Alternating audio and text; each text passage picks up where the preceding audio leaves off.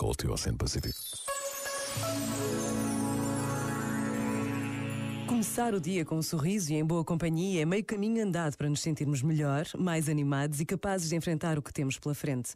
Também por esta razão, podemos e devemos rezar por todos os que fazem das suas vidas este espaço de ânimo, de alegria, de encontro com os outros.